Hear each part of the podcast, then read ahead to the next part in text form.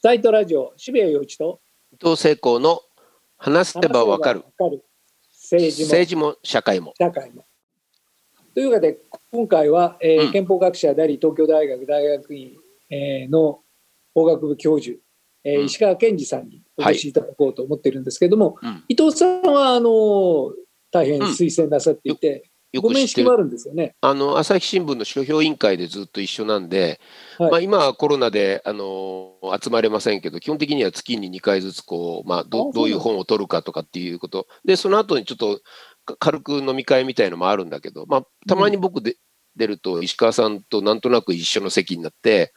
やっぱこの方のクレバーさ、まあ、すごい長いスパンできちんと法律のことが言えられる。だけど、リアリティも今のはあの起きてることに対するリアリティも失わない、そういう語り口はな他にないんじゃないかなと思いますね。あのたくさん聞いてみたいことがあってですね私、うん、あのちょっと前のめりなんですけれども。ぜひぜひ、もうさはいさばいてくれると思いますよ、さっはいさっさっさっと。わかりました。はい、じゃあ早速お呼びしたいと思います。はい、えっと今日はもう本当にお話しするのすごく楽しみでですねたくさん聞きたいことがあって 出来の悪い学生みたいな状況なんですがよろしくお願いします。でええ。このコロナの状況を踏まえて例えば緊急事態宣言あるいはまあ検察官の延長定年延長問題あるいはもう本当に割と最近なんですけど第二次補正予算の問題。今その政治とこの社会状況がこうせめぎ合いながらいろんなことが起きている。それをですね実はこういうことなんだよって全部教えていただいてすごく利口になろうという そういう魂胆なんですがよろしくお願いいたします。でまず。あの緊急事態宣言が出て実質的に今、まあ、かなりそのコロナの状況があって本当に緊急事態宣言あるいは自粛ということが有効であったかどうかっていうことそのものが問われている現在なんですが、まあ、それは今となって割と分かっている客観的な事実なんですがあれがまあ外れされた当初はそこまで分からなかったわけで、まあ、大変だ大変だということであれが行われたんですがその2点まずあれが行われたことそして行われた逆に今現状としては本当にあれは必要だったかどうだったかっていうその2つについてお聞きしたいんですがまず緊急事態宣言起きてでまあなかなかない事態ででそのいろいろな法律的な憲法的な概念を取っ払ってとにかくこんな大変なことが起きているんだからもううんある意味超法規的なこともやってしまおうというあのなんというか宣言というのは果たして憲法的にあるいは法律的にどうだったんだろうかっていうそもそも論からお伺いしたいんですが。うん、そうですね。あの、法律について言うと、えーっと、あの、小中学校への、その、えーまあ、なんて言うんでしょうかね。登校禁止の要請みたいなものがありましたよね。あれが、そもそも法的な根拠が、あの、怪しかったわけですね。あの時点ではまだ、あの、根拠になる法律ができていなかったうんわけですね。で、後付けで、えー、もともとあった新型インフルエンザの対応の法律を、えーまあ、拡張する形で、えーまあ、法改正をした。ですから、まあ、何も中身は変わってないんですけれども、元はあの新しい感染症という、その正体不明の新感染症には対応できるようにできたんですけども、うん新感染症かどうかが、あーあの要するに新感染症だという段階であれば使えた法律なんですけれども、コロナとインフルエンザは全然違うもんだということが明らかになってからですね、あたふたし出したもんですから、あの元の法律が使えなくなってしまうという、そういうまあ考え方があって、うんそれであの正式に適用対象を拡大して、新型コロナにも使えるようにしたというのは、あの小中学校へのその、えー要請より後のことなんですよね。うんですから、まず第一報がどうだったのかということがあのあるわけです。であれはあの順序から言うと、北海道の、えー知事がですね、これまた法的な根拠なしに緊急事態宣言とかやってしまって、うん。で、まあ、それなりにあの成果を上げていたと。えー、八割おじさんのし指導なんかもあって、成果を上げていたということもあって、それで、あの慌てて、えー根拠もなしに、しかもその文科省筋とも全然話をうん。えー通さないでやっちゃったというのがあるわけで、これがまず一つ問題で、はいで、でそのその後、まあ法律で後付けにしたっていう学校なので、法的な根拠なしに、まずやってしまったことをどう捉えるかという問題が、なお残ってるんですよね。うん。で、あの、で、その説明の仕方としては、えーまあ一つの説明として、やはりその緊急事態っていうのは生じうるわけですので、緊急事態には緊急事態の法理っていうのがもともとあるわけなんですよね。うんえー例外的なことがあった場合には、えーまあ、あの、特にいわゆる緊急避難っていうのは、どちらもあの両立しないと。例えば、その生命の利益と、それから、まあ、経済とかですね、営業の自由とか、両立しないけれども、とにかくどっちかを取らなきゃいけないという時に行うのが緊急避難で、うん。でその場合は必ず正しい利益が犠牲になるんですけども、しかし、もうやむを得なかったんだと。うんいうことで、まあ、少なくともあの違法だとは評価しないようにしようという理屈は、まあ、昔からあるわけなんですよね。うんだから今回、例えば根拠なしにこの緊急事態宣言んというか、その小中学校へのその登校のですね、えー禁止を要請するというような、そういう時っていうのは、結局、そのやむを得なかったんだということで、事後的に説明がつくかどうかという問題になるわけですね。うんで、普通は裁判所に行って、えーそれは違法ではないですというふうに言ってもらうことが、まあ、あの本来なんですけども、だけど議会が免責するというパターンがあのうん伝統的にはあって、今回は、えー結果的にはそれを行ったと。うんつまり、えー安倍さんが暴走しちゃったけれども、しかしあれは、まあ、あの議会が免責しましょうということで、新型コロナのお問題に、えー既存のそのえー新型インフルエンザの法律をその拡張すると。まあ、そういうようなあのいきさつだったんだと理解すべきなんだと思うんですよね。議議会っていうのは閣議決定じゃなくて、国会でってことですか、うん、国会で法律作りましたでしょ？うんそうですねだ。からあれは結局、その事後的に議会が免責をしたとうんいうプロセスだったというふうにまあ理解して、まあ、なんとか飲み込めるという話なんだと思うんですよね。うんそうでないと、何の根拠もなしに、えー要請だけしていて、で、責任の所在は不明ですし、うんしかも、あの、えー実際に起こったことは、まあ、甚大な影響があったわけなんで、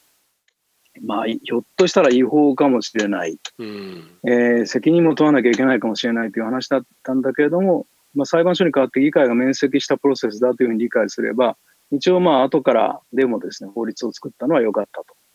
いうまああの話になると思うんですよね。まずはそう理解すべきだと思います。あの石川さんがお書きになっていたことですごく僕的には、はいはいあそういうことなのかと思って要するに緊急事態というか要するにある意味、まあその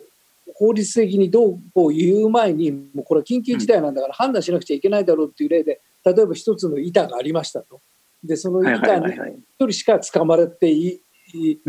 延びるしかないと。で、自分が捕まってもう一人がやってきたと。で、そいつが捕まると二人とも死ぬと。で、僕が伊藤ちゃんがしがみつこうとしたら頭をポクッと殴ったと。でそれは本来なら彼が死んでしまったら殺人罪じゃないか。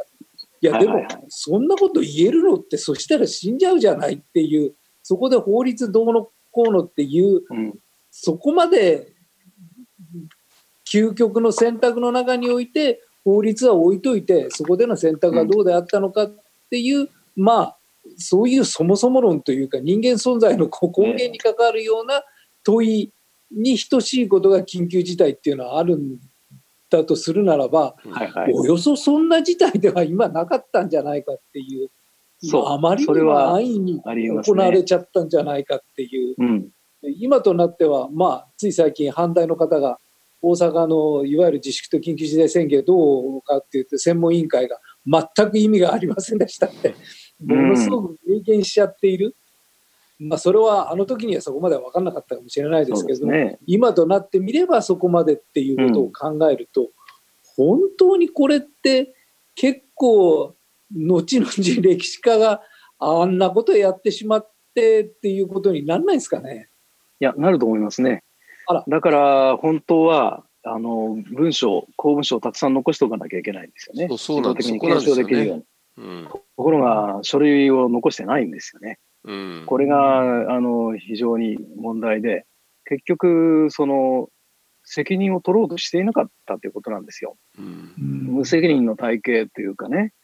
えー要するに責任を取る用意があれば、少なくとも記録は取って、で今はあの差し障りがあるから公開しないにしても、将来の歴史観がちゃんと検証できるようにしとかなきゃいけないはずなんですよね。これだけの歴史的な事態なのに。ところが、あの書類を残さない、えーというあの決定をしたと。議事録を残さないという決定をしたっていうのは、結局責任を取らないということなわけで、うんここちらは非常に深刻だと思いますね。それはなんか公務省を残さないこと自体は法的に縛ってはないんですか、まあ、ない、ないんです。それは、ないんですねあのま、全くあの記録が残ってないわけじゃなくて、議事録に代わる簡単なものは残してあるはずなんですよ。で、はあ公開請求すれば出てくるはずなんですね。うんだけれども、こう、まあ、名前を伏せてあるにしても、議事録残しておくと、誰が言ったかやっぱ分かりますからね。うん えーで、それを意識すると、率直な意見交換ができなくなるっていうのもまた事実で。だから、例えば、あの、会議を非公開にするっていう段階がまずあって、うん。でさらにその文章を非公開にする、記録を非公開にするという段階があるんですけれども、ただやっぱり記録は取っておいて、取った上での話でなければいけないはずで、うん。でできれば一定の期間があ過ぎればですね、えー徐々に、えー公開されていくという、その公文書公開のルートに載せなきゃいけなかったはずなんですけど、ね。最初から議事録を取らない、うん。あの、今出さないっていうんではなくて、そもそも残さないっていうのはですね、これはあの極めてまずい、えー要は責任を取らないということうん。だったということで、これはあの別途にあの議論すべき内容ですね。これはどちらかという、どちらかというと、えーこの現在の政権の、まあ、体質みたいなものに関わってくるわけで、うん。政治責任というものを真面目に考えていないと。うん。責任ありますと言うけれども、責任を取るといったことは一度もないわけで。う、んあの、結局、その責任というものを取ろうとはしていないんだということが、うん。如実に現れてるわけですよね。本来はやはり、この包丁一本さらしに巻いて、いざという時はですね、いざという時は裁判所で違法のあの判決を受けると。うんあるいは後世の人に、えーあれは間違っていたという訴訟を受けるという覚悟の上で本当はやらなきゃいけないはずなわけで。そうですすね。うんええだから、あの、えーっと、これは、あの、あるところで言ったんですけど、あの、緊急事態っていうのは本来違法の評価を受けるというリスクを負ってやることうんでなければいけないんですよね。うんうんえーで、まあもちろん、あの、違法の評価をしないで済むような理屈はあるので、うん。えー真面目にやればですね、うん。違法だとか、あるいはその処罰されるなんてことはないんですけれども、うん。だけれどもやっぱりそのリスクは負ってやるのが、えー緊急事態の対応であると。うん。ところが最初からですね、そのリスクを負わないように、うん。えー振る舞っているというのがあの非常に問題で、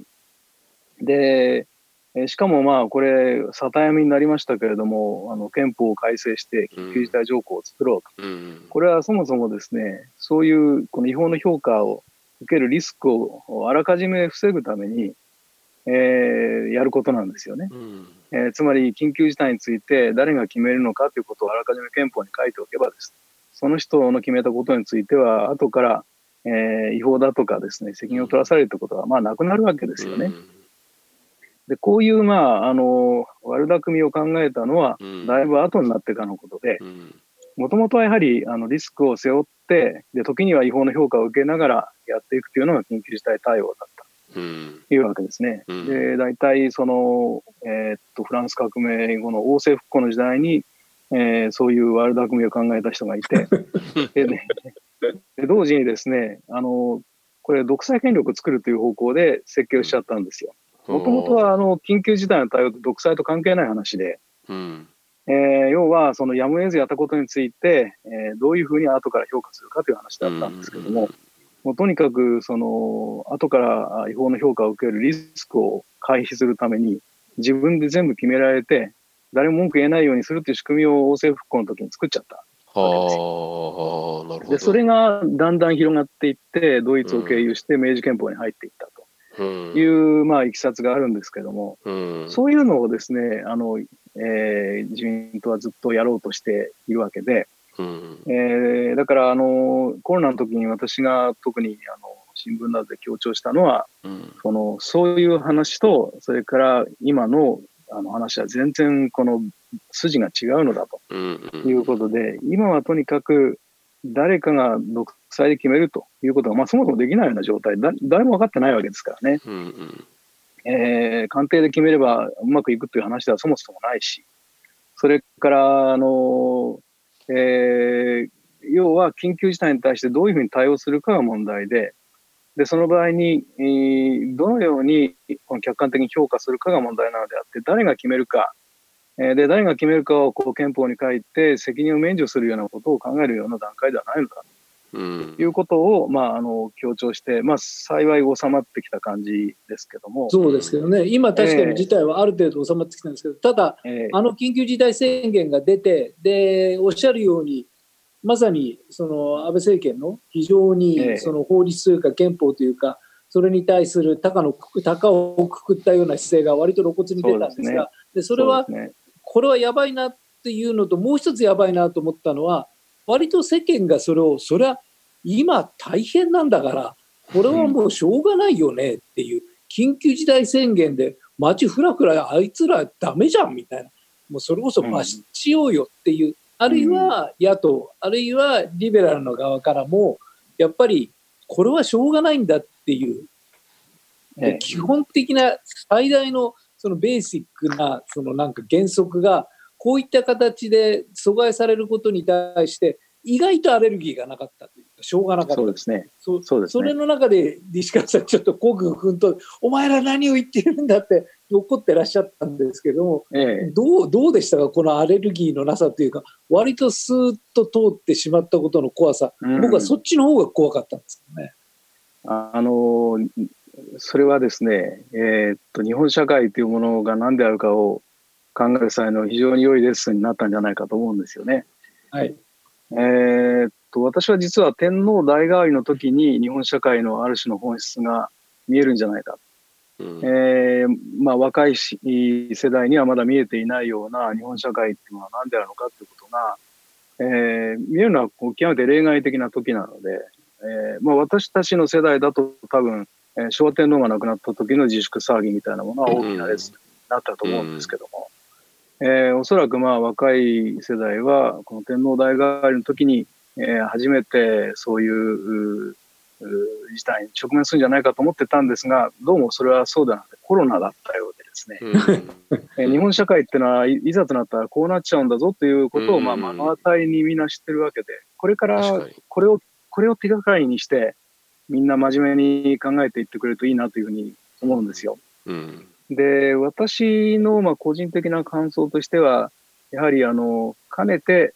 えー、この非常に業種度が高いというか、統合力が働きやすい社会であるということは、まあ、みんな直感的には分かってるわけですよね。はい、で、予想通りそうだったということなわけで、その部分は、あの、きちっと、あの、えー、分析していかなきゃいけないと思うんです。うん、で、例えばその西欧の場合だと、あの、一人一人が、まあ、独立の人間であるという、まあ、建前を、まあ、前提して、この、ずっと議論を組み立ててきてるんですけども、うん、日本の場合はどうもそれではうまくいかないということを、まあ、みんな直感していてですね、うん、でうまく説明できないでいるわけなんですけど例えば戦前の学者なんかは、ね、結構それを一生懸命考えていて、うん、やはりその日本人っていうのはもちろん、えー、個人主義的に別個独立に、えー、生きてはいるけれども同時にこう全体の部分として生きるという、まあ、感覚を持っているとかですねあるいはその全体の表現者として生きるというような、そういうその感覚を持ってるんじゃないかということを、まあ、戦前の憲法学者は言っているんですよね。うん、で、えー、で、その、いわば全体の体現者が天皇だったわけで、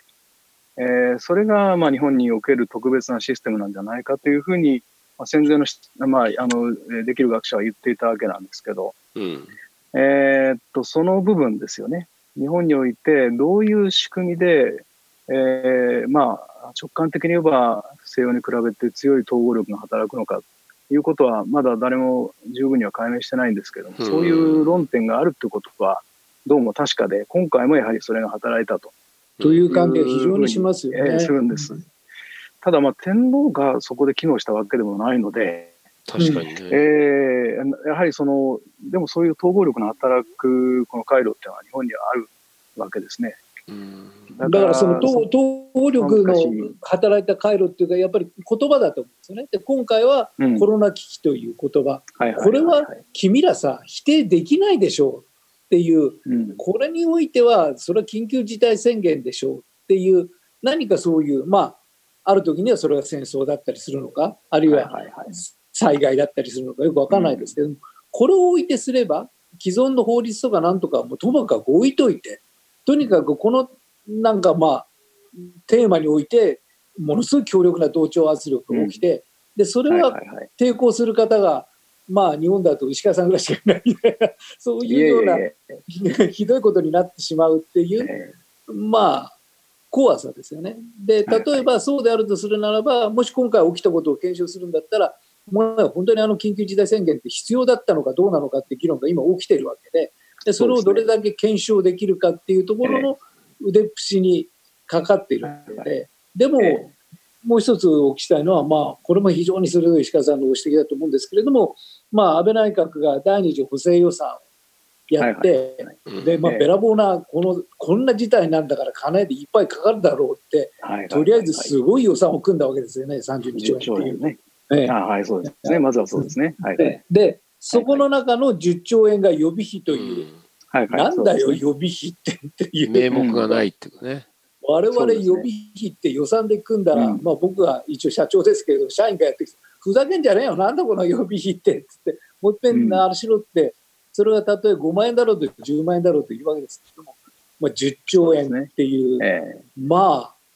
また強力な同調圧力が上がって、えはいはいではい。何が使われたかっていうと、まあ、持続化給付金みたいな、もう、とうんもうなんかむちゃくちゃいい加減なものだっていうのはすぐ現れるわけ。えええで、また同じことが起きてるんだなという。予備費あの10兆円、このままスルーですか？みたいな。えうん。これは、あの、例えば、まあ、お金の使い道に関して言うと、まあ、その筋の専門家に言わせるとですね、えっと、国民に直接届けるってことは、あ相当に困難なんですよね。あの今回、うあの 10, 10万円がなかなか届かないとか、